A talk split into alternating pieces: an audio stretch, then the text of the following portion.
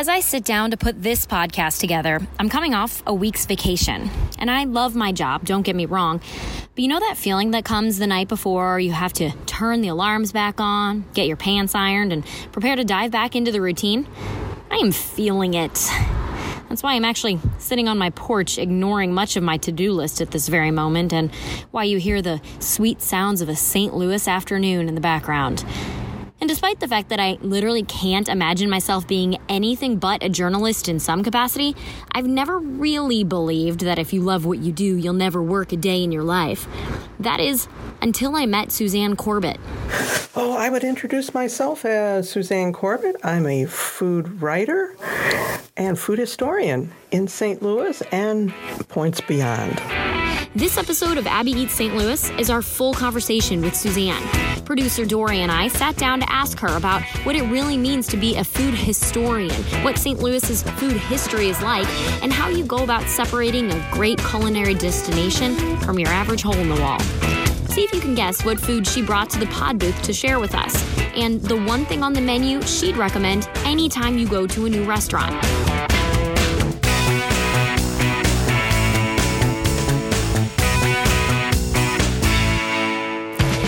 Also been introduced as Queen of Cuisine. Oh, that's so nice. That has been written about you. Yes. Um, and I think it's fair to say you've done a lot to earn that title, but you didn't give yourself the title of Queen of Cuisine, but back it up for me. You know, what have you done in your career to kind of land you the respect in the culinary world that you've already gotten so far? Well, back in the day, I began as a culinary teacher, a caterer, a confectioner, and uh, I started to branch out from there. And the next thing you know, I'm doing food programming, food events, special events, and then I got into media communications because I wanted to be able to project my passion for food and food history and food travel out there. So I went back to school and got a BA and an MA in media communications. I love that because that hits on so many of the things we talk about on the podcast is that food is about a lot more than just what you're doing in the kitchen or what somebody else is doing in the kitchen and it does have so many different elements of our lives that touch it you know like you were saying travel and tourism and just the history of it you know what was there something that initially made you realize you wanted to go beyond just the food itself and kind of study it more Well, everything has a story. Everybody has a backstory. Everyone has a memory. You might have a special memory with that Starbucks coffee that you have right there. I do. Photographer Andy Sidwell bought it for me this morning. I really needed it. That's a good it. man. It is. He so is. you look at that coffee and you think, gee, I wonder why or how they got started. Who, whoever thought you would pay five to ten bucks for a cup of coffee back in the day? You would pay maybe a buck and a half. And I know there were some people that I know that remember it was highway robbery if you paid a buck for it. Mm-hmm. So everything has its own unique story. But when I got involved with the history of food, I had a curator from St. Louis County Parks take one of my cooking classes, and she asked if I could come out to Jefferson Barracks and do some kind of a food program or demonstration or something that was rooted in history. And uh, see what I could do with it. You know, I could come in a costume if I wanted to. And since Ooh. back when I was a kid, I wanted to be an actress. I thought, oh my gosh, I get to perform, I get to wear costumes, makeup, camera. Yes, I'm there. Well, I came with what I thought was an authentic costume. It was a Butterick pattern that I sewed up many years ago and showed up and started doing bread. Then I got hooked into what living history and foodways and programming was all about when it came ref- reflecting food. And that was a niche at the time that a lot of people didn't have. Mm-hmm. And I really embraced it. the niche being Food history, mm-hmm. foodways, historical foodways, showing you how you could take a particular item and relate it to a culture and a people and their success of a particular region. is there a particular flavor of St. Louis food history that really entices you or that you're most excited about talking about, learning about, teaching others about? Well, St. Louis food history goes way beyond the toasted ravioli and the uh, popularity of the ice cream cone from the World's Fair. Mm-hmm. We are multi layered. We have so many different ethnic groups that contribute to who we are today. And you have to start back at the very beginning, which is the French colonial. If you go down to the Arch today, you go into the new museum, which I hope you've been. Oh, many times, yes. Have you been through the French colonial division mm-hmm. of it. And the little house in the back. It's cute. Yes, Isn't it's fun. it cute? And did you punch the button that said colonial food? I probably did at some point. Well, go back and take a look at that. Punch the button again because the person making bread and talking about the foodways is me. Oh. oh. As heard on Abby Eats, as heard in the Arch Museum. Uh, yes. That's pretty cool. Okay, so tell me what you, for people who are listening to this, because we have people from not just the St. Louis area, people who may not have ever seen the Arch with their own eyes. Tell us what you share in the museum now. Well, what I share in the museum, or what I should say, I contribute, which mm-hmm. I was very honored to be asked to do that, is I created a program showing the historical f- foods of the St. Louis French colonial Creoles and how that was a mainstay that helped contribute to the success of St. Louis. And that also would uh, go back and forth with the French, Paw Paw French that was speak, which which was spoken, and also the um, music of the era. So it was all really unique, and so was the food, and it helped contribute to what the culture was here. And it's that food.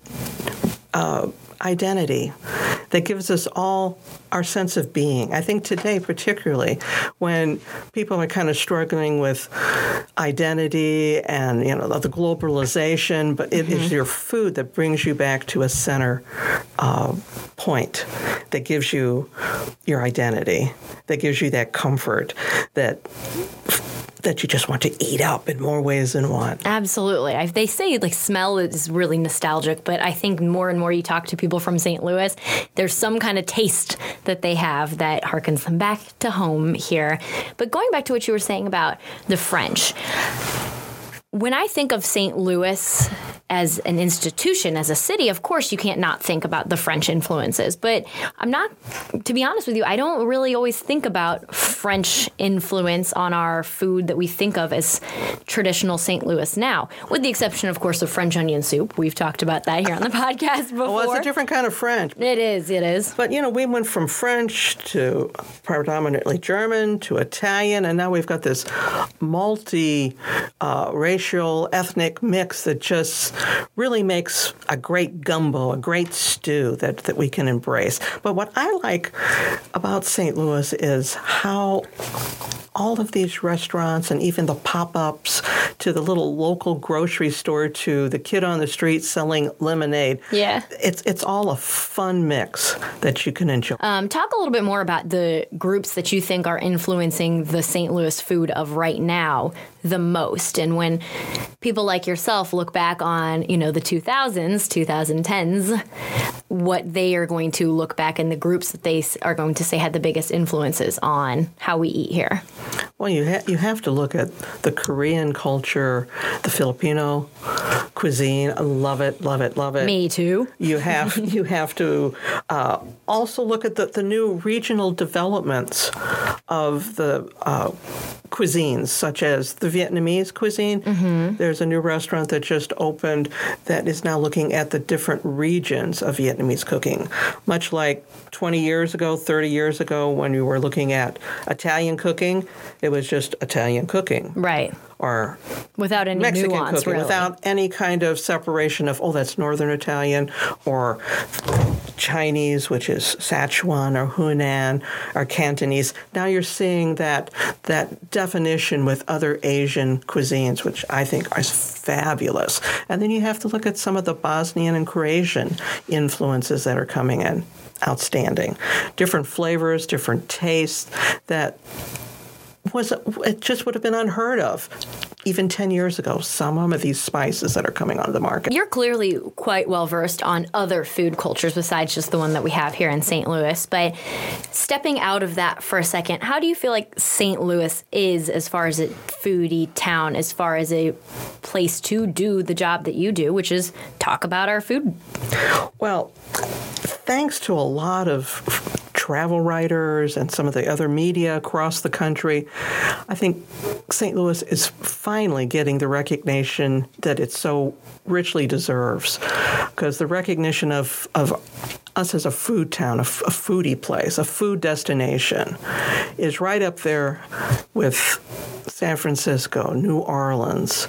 Uh, all of those great places, mm-hmm. Seattle. Yeah. Uh, my goodness, when you say, I want to go travel for food, St. Louis should be in your top five. And it's really affordable. I think that's the other thing that's really helping us is we're more accessible than a lot of those cities. Well, that makes us go to the top of that list. We're number one as, afford, as far as affordability, accessibility, diversity. I mean, we've got anything you're hungry for here. Yes, but I, we've got anything you you want to drink too. I mean, we've got great wineries. Yes, fabulous craft breweries, and of course, you can't forget the our, our favorite little craft brew pub that's down on Pestalozzi. There, you know that it's kind, it's kind, of a big place down. I mean, yeah. you know, may, people may have heard of it, may not have heard of it, but um, talking about restaurants here, though, and one of you, you're a writer, and you have one of your books is Unique Eats and Eateries of St. Louis. And that's kind of what we're talking about here with this. And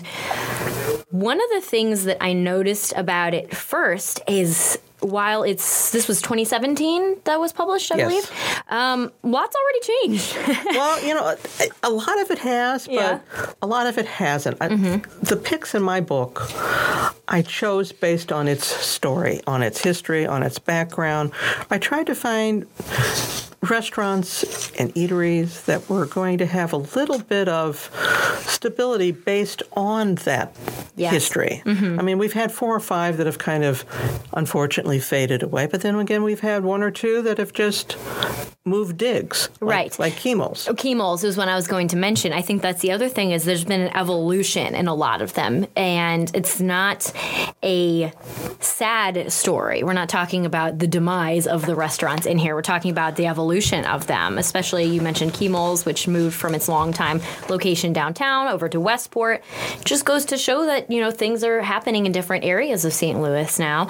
Um, I noticed with the Four Seasons, you know, yes, it's not the same Sky Bar that it was up there before. But now it's the Cinder House. Exactly, which and is it's, phenomenal. It's got a great view with even greater food. Not that the food was bad before, my goodness, it was still great. But it's just got a different spin in. Dora, did you have any questions that you wanted to ask or thought of or anything? So I know for people who are maybe looking to explore some new restaurants, some new flavors, some new neighborhoods, can be kind of an intimidating experience sometimes going somewhere that you haven't been. What advice? Oh, uh, excuse me. What advice do you have for these people who are trying to get out of their comfort zone and step into a new restaurant, try something different? Step out, get out of the car, jump in, and you might be a little shy, but start slow. I think a restaurateur, when they want to win somebody over, they always have something great when it comes to their small plates or apps. Order an app that'll give you just a little taste of what they can do, and chances are it's going to be one of their finest dishes that'll knock it right out of the park for you. You have all sorts of things on here. I mean, Tony's. You can't not have a restaurant list in St. Louis without having Tony's on there. Oh, it's a great place. It's a classic fine dining experience. But then you also have things like Lona's Little Eats.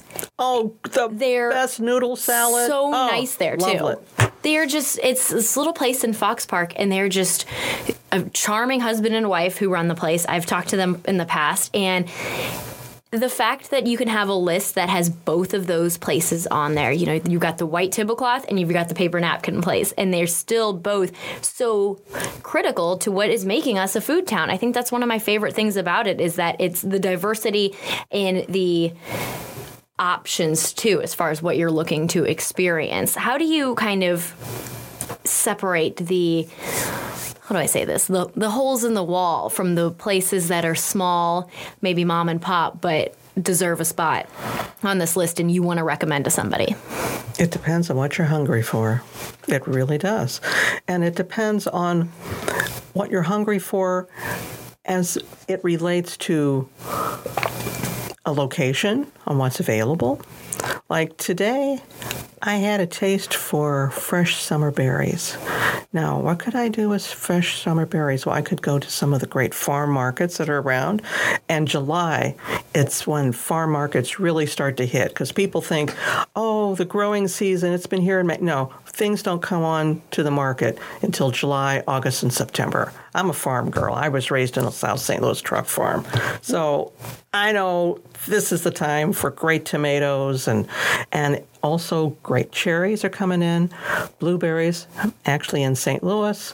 If you go a little bit further south, we really don't grow blueberries as such here, but if you go a little bit south, you find huckleberries, which is like a wild small blueberry, which makes a great pie, which I brought in today. Yes, I was just going to say it is pie season too. Suzanne, tell us why It's you always pie season. Yes, that's true, but it is a pretty fruit pie season. Tell us about, you know, how you were saying that you made this selection on purpose. And for the, the fact that you guys are listening to this, I apologize once again because you always have to hear me talking about how how I'm sitting here staring at these delicious foods and smelling delicious foods and you guys are listening to this probably getting quite irritated at me, but I'm sorry. It's it's on. pretty. Talk on. It I just- know. I'm not drooling on the microphone. What are you talking about? Suzanne, what'd you mm. bring here? Well, it just came fresh out of the Federhofer's oven, which is one of the picks that I have in the book because it's one of those old-fashioned traditional bakeries that there's not too many of those places left at anymore,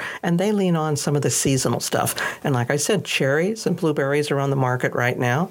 So this has been made where it looks like an American flag. You've got a quarter of the pies in blueberry, and the other three quarters are in cherry, and we have strips of pastry dough across the top, along with a few pastry stars that are cut out.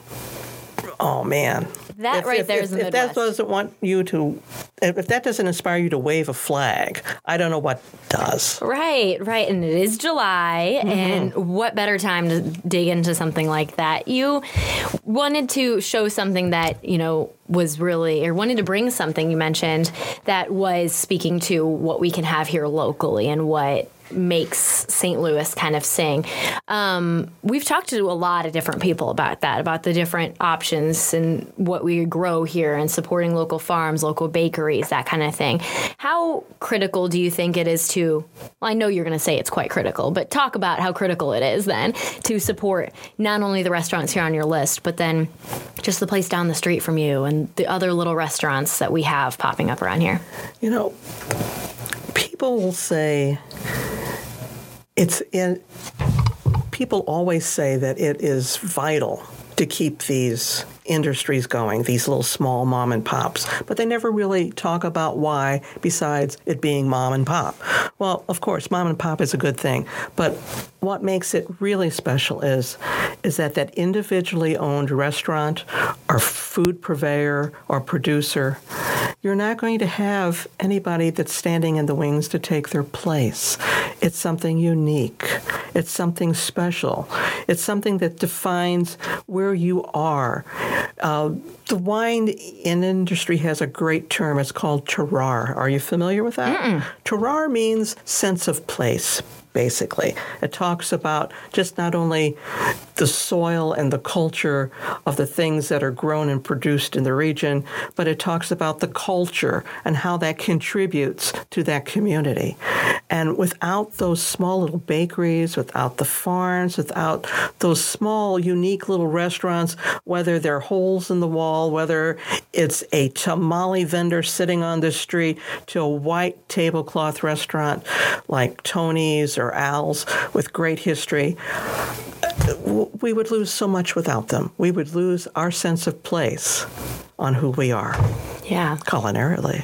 And again, we keep talking about how important it is to be able to tell stories of people through food. As you're in your work as a food historian specifically, do you have any favorite stories or favorite maybe origins of things or favorite discoveries that you've been able to make about something that you didn't expect maybe? Here in St. Louis? Or wherever. Or wherever. Oh I mean, St. Louis is preferred, but. oh, of course.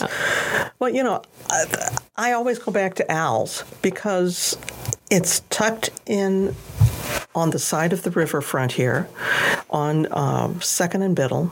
It's been it is the oldest continually run family operation in St. Louis restaurant, um, and it's a who's who of, of who dined and came to St. Louis, from Frank Sinatra, who brought his dog in to eat steak with him, to uh, the, the, the latest rock groups that come in and they fall into their door for a great steak it's a wonderful place. And then if I go further out, I'll go into places, talk about family history. Adam Puchta Winery, that is also one of the oldest family run wineries in the country. And it's fabulous because it started not with a bottle uh, operation, but as a jug wine, where just average people that couldn't really afford a whole lot, you, you back in the day when you would take your own jug or your own uh, bottles and you'd have them filled at the winery. Well, today that's still running and it's mm-hmm. great opportunities uh, for class award winning Missouri wines. The history of a lot of these places is not necessarily what keeps them going because it needs to continue qual- you know you need to continue providing quality service quality food mm-hmm. quality stories. You know people want to go there and have a good experience. What do you think is the next Al's? What are some of the places or the arenas, the chefs who you think are going to be in the next edition of Unique Eats and Eateries? Though it is pretty current, I will say well, you've got the Clementines Rick, and things on here. Well, Rick Lewis is is wonderful. Uh, Grace Meat and Threes. is. I Grace ate, Meat. I ate there last weekend. They they have a, they have so much on the menu. They have so much. Uh, inspiration in what they do with their food. It, it, it is fabulous on what the things they are doing. Uh, Tu Ren, who was um, the executive chef over at uh, The Crossing down in Clayton he's doing some fabulous things with uh, doing his own touch to the classic Italian and French foods. And he's becoming very, very good and well known within the restaurant community. As far as who's next, well, who's the next star, I'd have to go down to uh, Forest Park Community College and take a look at the culinary school and see who's really has passion behind the stove. And that's where you're going to find the next star. And one of the things that I think is exciting about that is they might not start shining in St. Louis. They might find their shine in another place. I mean, Gerard Craft came home as star in so many ways. Um, you have the fact that we opened a sh- we have a Shake Shack here now, but the founders there could only really go shine in other cities before bringing it back here to St. Louis. But it seems like that's another recurring theme we keep finding is that people want to establish something here. Why do you think that is? That's because we have a sense of hospitality and a sense of service that other restaurant towns don't really have. We have a, a very rich tradition. Um, we're nice here. We are nice, but we understand service and we understand what hospitality means. And so many of these people that have left and come back, they'll credit that base of hospitality and service to the success of their restaurant. We've talked a lot about how there is such diversity here. Um, Unfortunately, though, you're from St. Louis. We're all from St. Louis here. That's not um, unfortunate. Well, no, I will get there. I will get there. That's not the unfortunate part. The unfortunate part is that being from St. Louis, you also wind up defending it a lot because not only is outside perception sometimes that we're divided, but internally, sometimes we see divisions in this town and then the surrounding area. What role do you think food could play in the current making St. Louis as it is right now the best version of itself or a better version of itself, healing those divisions. Nothing can bring you together faster than a table. Share food, you've got a friend. I mean, look at the latest uh, promotion that the uh, Convention and Visitors Bureau, Explore St. Louis, is doing. We have got John Goodman. What is he talking about? He's talking about all the great food. And it's all food actually that was actually made in St. Louis for that shoot, which I know. cool. And it's enough said. You, you come on in, have a meal, share a drink, share conversation. You've got a friend. Suzanne, thank you so much for talking to us today. Oh, it was great. Happy summertime and happy pie eating. I think we should do that. thank you. Abby Eats St. Louis is a Five on Your Side production. I'm Abby Llorico. Executive producer is Dory Olmos. Join our conversation on Instagram because we want to hear from you. We're at Abby Eats St. Louis. What's the best food book you've ever read? What's your go to source for new food ideas? And let us know about the food stories you're curious about. Be sure to follow and subscribe to the podcast. If you're feeling generous, maybe even leave us a review. And as always, seize the plate.